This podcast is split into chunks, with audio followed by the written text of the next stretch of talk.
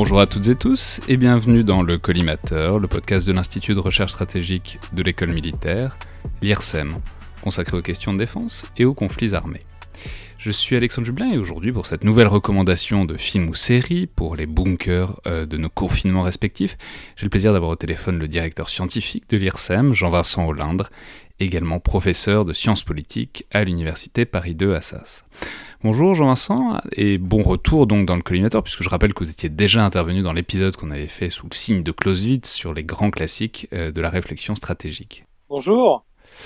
Alors, puisqu'il est question ici euh, d'occuper ces souvent longues journées et soirées de confinement, je veux dire que le film d'aujourd'hui, votre film, permet déjà d'en occuper un bon moment, puisque votre recommandation est le très grand classique de 1998 de Terence Malick, La ligne rouge, qui raconte, ou plutôt qui peint la bataille de Guadalcanal euh, dans le Pacifique en 1942, du point de vue américain, avec notamment à l'affiche euh, Sean Penn, Nick Nolte, un très jeune Adrian Brody aussi, et même de très rapides apparitions qui surprennent un peu de John Travolta et de George Clooney. Alors, je dois vous remercier euh, sincèrement, Jean-Vincent, parce que je vais confesser que je l'avais jamais vu. Ça faisait littéralement des années qu'il était sur ma liste de films à regarder et que j'avais jamais pris le temps de le faire. Notamment parce que, comme je le disais, c'est quand même un temps assez conséquent, puisque ça fait quand même près de 3 heures. Et évidemment, comme je pouvais, comme je l'anticipais et comme on peut s'en douter avec Terrence Malick, c'est très très très beau. Euh, même si justement ça me pose quelques questions et quelques problèmes dont je reparlerai peut-être, et j'ai trouvé ça à la fois très beau et en même temps assez déroutant à regarder. Mais dites-nous donc Jean-Vincent ce qui vous intéresse dans le film et pourquoi vous pensez qu'il serait, disons, bon et productif euh, de le voir ou de le revoir ces jours-ci? Euh, bah, merci Alexandre de, me donner la possibilité de parler de ce film que j'ai vu euh, en 98 à, sa sortie. J'avais un peu moins de 20 ans et c'est un film qui m'a profondément marqué. D'abord, vous l'avez dit, sur le plan esthétique, hein, c'est un film avec une, photographie absolument magnifique, avec euh, une musique de Hans Zimmer qui est splendide, euh, un film qui marque le retour euh, donc de Terence Malick 20 ans après Les Moissons du ciel, donc un film qui a fait événement parce que Terence Malick c'est un peu un réalisateur mythique, aussi rare que, que mythique. Euh, un film également marquant, vous l'avez dit également, et je crois que c'est le point, le, le, mot juste, il est marquant parce qu'il est déroutant. Euh, puisque c'est un film qui met en relation en quelque sorte euh, la, la, guerre euh, dans ce qu'elle a évidemment de, de plus sanglant, avec des, des, batailles et notamment la prise d'une colline, donc du point de vue américain contre les Japonais, donc ils tiennent une colline et que les, les Américains vont essayer de conquérir euh, au prix de, de, de, très lourds sacrifices. Euh, on pourra, on pourra sans doute y, y, revenir. Et puis en même temps, à côté de, de cette description donc d'une bataille euh, vue en un sens comme décisif, décisif, pardon, eh bien il y a cette description de la nature, de ce de ce lieu absolument euh, idyllique, on pourrait le dire, euh, et donc de ce point de vue-là insolite hein, au regard de l'idée qu'on se fait de la guerre. Donc les, les euh, donc les, les, îles Salomon, une île donc mélanésienne où vivent des tribus mélanésiennes qui, qui, sont décrites au début du film, hein, puisqu'il faut le rappeler, le, le, le, protagoniste principal, c'est Jim Caviezel, donc le soldat Witt, qui est en fait un soldat déserteur, qu'on va suivre tout au long du film, euh, qui va rejoindre ses camarades après avoir déserté. Euh, il va rejoindre finalement euh, les, troupes après le débarquement des troupes américaines sur l'île en question pour rejoindre donc l'effort de guerre, mais qui au départ a, a rejoint les tribus mélanésiennes pour en quelque sorte vivre au milieu de cette nature luxuriante. Et ce qui est en fait déroutant et en même temps sublime, c'est la, rencontre entre les deux en fait, la rencontre entre une nature euh, totalement préservée euh, et un conflit euh, on ne peut plus sanglant. Ouais, je, veux dire, en le voyant quand on a vu d'autres films de Terrence Malick, enfin, quel qu'il soit, c'est impossible de se planter. C'est vraiment un film de Terrence Malick.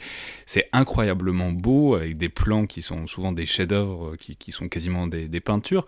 Mais justement, c'est aussi extrêmement contemplatif et c'est ça qui est qui est vraiment déroutant. Justement, moi, c'est c'est ce que je disais un peu au début. Moi, ça, ça, me met un petit malaise quand même d'avoir une guerre, une représentation de la guerre. Alors, c'est pas du tout. La, la, guerre est pas du tout invisibilisée, au contraire, on est vraiment dedans, on voit les, on voit les blessures, on voit les morts. Mais c'est tellement esthétisé, c'est tellement beau, c'est tellement contemplatif avec des insertions d'autres scènes au milieu, etc.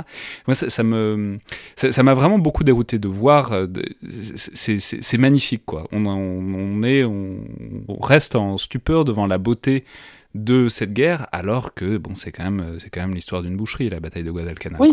Attention, je crois que la guerre euh, telle qu'elle est décrite par euh, Terence Malick n'est pas belle. C'est bien, c'est d'ailleurs tout le contraire. Il y a, il y a une dimension philosophique, euh, on pourrait dire, en un sens, je dirais pas entièrement pacifiste, parce qu'il y a une certaine, la, désertion du soldat 8 n'est pas présentée uniquement sous un angle positif, hein, puisque finalement, hein, je, sans vouloir raconter le film, le, soldat 8 va participer, hein, je l'ai dit, à, à l'effort de guerre, donc et va et en quelque sorte, comme les autres euh, se, sacrifier, hein, comme tous ces soldats qui vont au devant de la mort. Et donc ça, en, soi, c'est pas, euh, bien sûr, sur, le plan de la photographie, c'est très, c'est très très bien filmé, mais euh, la dimension, disons, sanglante et, et, effroyable de la de la guerre apparaît. Mais euh, s'agissant de la dimension contemplative, oui, effectivement. Cela dit, euh, une part. Euh, enfin, je veux dire, c'est vraiment très typique de Terrence Malick, c'est-à-dire il filme des rivières tout le temps. Il y a de l'eau, il y a de l'eau partout.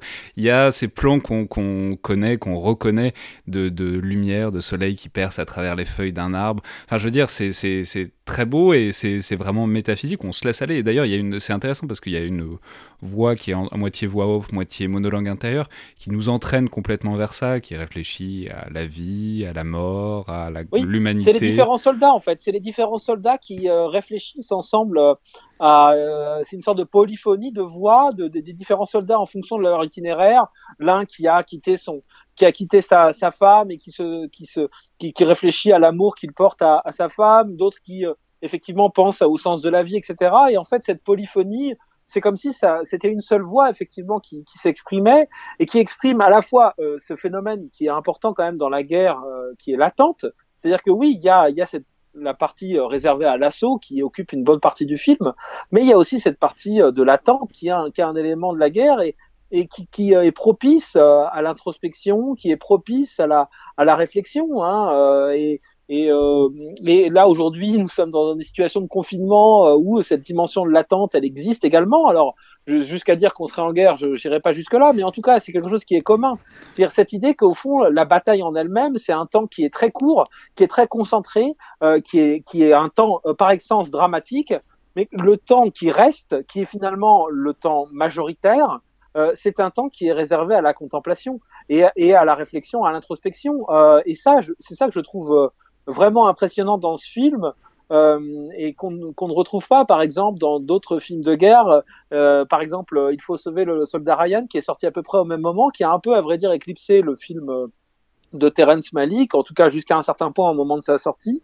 Et c'est un peu de ce point de vue-là l'anti-soldat Ryan, c'est-à-dire que euh, le, dans, dans, dans, dans le film de Terence Malick, on a véritablement euh, à la fois la réflexion sur la guerre et puis l'inscription de cette, euh, cette réflexion sur la guerre dans une réflexion générale sur la vie, la mort, euh, ce que la guerre nous fait et ce qu'elle nous incite à penser et à réfléchir. Ouais, mais alors c'est très intéressant. J'avais pas du tout connecté les dates, mais effectivement, c'est deux, alors euh, c'est deux manières très inhabituelles de filmer la guerre et, enfin, pour l'époque en tout cas, et qui sont complètement euh, contradictoires effectivement. Notamment, ça me fait penser au son. On a beaucoup dit que le soldat Ryan, dont on parlera peut-être si le confinement dure encore, était très novateur dans la manière de, faire le son de la bataille, parce qu'avec les bruits de balles, enfin, on était vraiment plongé au milieu de la bataille. Là, au contraire, on a eu cette bande son qui qu'on retrouve de temps en temps chez Terrence qui est entre des bruits de nature, entre des, des, des cordes, etc., qui fait qu'on se laisse porter euh, dans une certaine mesure par, euh, par tout ça. Et justement, moi, c'est ça, ça, qui m'a étonné, enfin, qui m'a qui, qui perturbé, c'est le fait de quasiment pas sentir l'effet de sidération vraiment du, cœur de la bataille. Euh, j'ai, enfin, je me suis jamais senti au cœur de la bataille, contrairement à, par exemple, le soldat Ryan. Je me suis toujours senti avec eux, mais en même temps un peu en décalage, un peu de la même manière que je, et je pense que c'est, c'est, c'est voulu, ils sont représentés comme étant eux-mêmes en décalage par rapport à ce qu'ils sont en train de vivre. Oui, euh, oui, effectivement, euh, ils sont. Euh, il y a une dimension, euh, une dimension un peu tragique, c'est-à-dire cette dans la prise de cette de cette colline euh, qui ne permet pas a priori de, de, de, tergiverser et de contourner. il y a cette idée qu'on va au devant de la mort et qui en même temps non seulement n'empêche pas la contemplation, mais mais la rend la rend presque presque nécessaire, presque indispensable, presque inévitable. Et donc le tragique de la guerre est vu sous un, angle effectivement, vous l'avez dit, déroutant, c'est vrai, euh, mais, aussi intéressant parce que on, hein, souvent on parle de, l'historiographie de la guerre, c'est-à-dire l'historiographie de la, la, culture de la guerre, c'est-à-dire le, le, fait de voir la guerre par le bas. Là, on a vraiment typiquement l'illustration dans un film d'une guerre qui est vue euh, par les soldats, non pas simplement du point de vue du combat lui-même, mais de ce qu'il implique en termes de sentiments, en termes de, de passion, en termes de, euh, de, de conflit de loyauté. Euh, et c'est ça qui est, qui est, je pense, très beau, c'est que la guerre n'est pas uniquement vue dans son déroulement, mais dans ce qu'elle implique au sens, disons, existentiel du terme. Et dans toutes les strates de l'existence, et encore une fois, avec cette, cette, question du rapport à la nature qui est, qui est fondamentale dans ce film, c'est-à-dire euh, on, a un, paysage qui est, absolument magnifique et qui est, euh, qui est en quelque sorte comme souillé par, euh, par la guerre. Il y a aussi ça quand même dans le film. Ouais, mais c'est là où c'est intéressant, c'est qu'effectivement, ça, ça, fait, ça se connecte, disons, avec les personnages et avec l'intrigue, puisque, bon, sans tout dévoiler, on peut dire qu'il y a quand même un personnage qui est assez central, mais, enfin, qui est, qui est le personnage de Nick Nolte, qui est le personnage du colonel, qui est un colonel à moitié complètement fou, mais en même temps qui a parfois pas totalement tort, puisque en fait l'assaut quand même s'avère plutôt être un succès. Et disons, il y a, une y a une vraie peinture de l'absurdité du commandement, des ordres qu'on donne à des soldats qui savent très bien qu'ils peuvent pas qui savent très bien qu'ils pourront pas, qui pourront pas aller jusqu'au bout. Et du coup, on a presque l'impression que c'est devant l'absurdité de la guerre, du commandement parfois, qu'ils trouvent une logique et une cohérence ailleurs, notamment dans la nature en l'occurrence. Oui, bah, disons que ce qui est impressionnant avec le personnage du colonel euh, c'est que euh, la guerre est présentée à la fois comme euh, absurde, c'est-à-dire qu'avec des commandements euh, absurdes, c'est-à-dire finalement d'aller au devant de, de, de la mort, hein, ce que ce que le capitaine euh, Staros présente comme une boucherie, parce qu'il y a aussi toute une réflexion sur le fait d'obéir ou pas aux ordres. Ça, c'est ça, c'est quand même un élément important du, du, film. Et en même temps, effectivement, hein, on, le sait, la bataille de Guadalcanal, c'est une bataille euh, qui a été importante et qui a, qui a, permis aux Américains de quand même de, de, en tout cas qui est un élément important de la victoire américaine dans la dans le front du Pacifique contre les Japonais. Donc ça, euh, pour ceux qui connaissent euh, l'histoire, puisque c'est une histoire vraie, connaissent en quelque sorte la, la fin. C'est une victoire en effet, mais c'est pas ça qui est important. Ce qui est important, c'est le décalage entre le fait que sur le moment, on ne comprend pas vraiment pourquoi le, le colonel envoie ses hommes à la boucherie, et en même temps, c'est quelque chose d'assez rationnel parce que euh, voilà, le colonel dit à un moment donné, bah oui, euh, euh, combien il faut d'hommes pour pour vaincre, en sachant que de toute façon, oui, c'est ça, c'est très clausewitzien. à un moment donné, pour pour vaincre, ça implique effectivement le sacrifice d'un nombre plus ou moins important de, soldats. Donc d'un côté.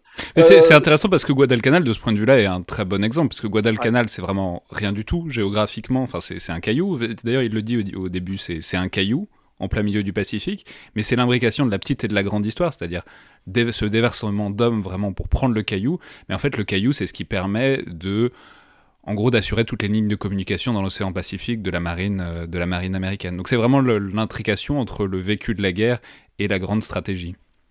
Oui, c'est effectivement. Il y a d'un côté, on se dit, mais qu'est-ce qu'on qu'est-ce vient faire au milieu de cette île? C'est rien du tout. C'est on a quelques Mélanésiens qui sont là, des Japonais qui défendent une colline. On ne sait pas très bien pourquoi au début. Et en fait, on comprend qu'effectivement, c'est un carrefour stratégique euh, qui permet, euh, qui permet, euh, disons, des, des, voies logistiques euh, et de communication entre euh, les États-Unis, l'Australie, la Nouvelle-Zélande. Donc, évidemment, un lieu absolument central dans, dans ce front du Pacifique qui est qui est euh, qui est très important qu'on n'a pas forcément à l'esprit lorsqu'on voit les choses d'un point de vue européen, mais qui sont euh, qui, est évidemment fondamental. Donc effectivement, d'un côté euh, absurdité de la guerre avec des, des, soldats qui meurent les uns après les autres, et puis de l'autre euh, victoire tactique qui euh, est en quelque sorte la préfiguration d'une grande victoire stratégique des, Alliés euh, et des Américains en particulier contre, les Japonais. Donc ça, c'est vrai que c'est très bien rendu dans le film. C'est ce qui le rend complexe. C'est là aussi déroutant. C'est d'un côté, on a des séquences où on se dit mais qu'est-ce que c'est que cette boucherie? Comment c'est possible d'arriver à, à, donner de tels ordres. Et en fait, on comprend au fur et à mesure que tout ça a une rationalité. Et ça, c'est très fort dans le film et c'est ce qui le rend complexe et intéressant. Très bien, vous aurez compris qu'on recommande donc euh, à différents niveaux de voir ou revoir la ligne rouge de Terrence Malick. J'ai pas regardé s'il était sur Netflix ou Amazon Prime. En tout cas, il est assez facilement trouvable sur tous les sites euh, de vidéos à la demande. Donc film de 1998. Vous aurez compris que Jean-Vincent Hollande vous recommande aussi de regarder euh, chez vous de la même manière que au fond de vos confinements, de la même manière que Terence Malick regarde la nature mélanésienne. Ça aide à passer le temps de manière utile et contemplative. Merci beaucoup Jean-Vincent. Merci, Alexandre. et à demain tout le monde.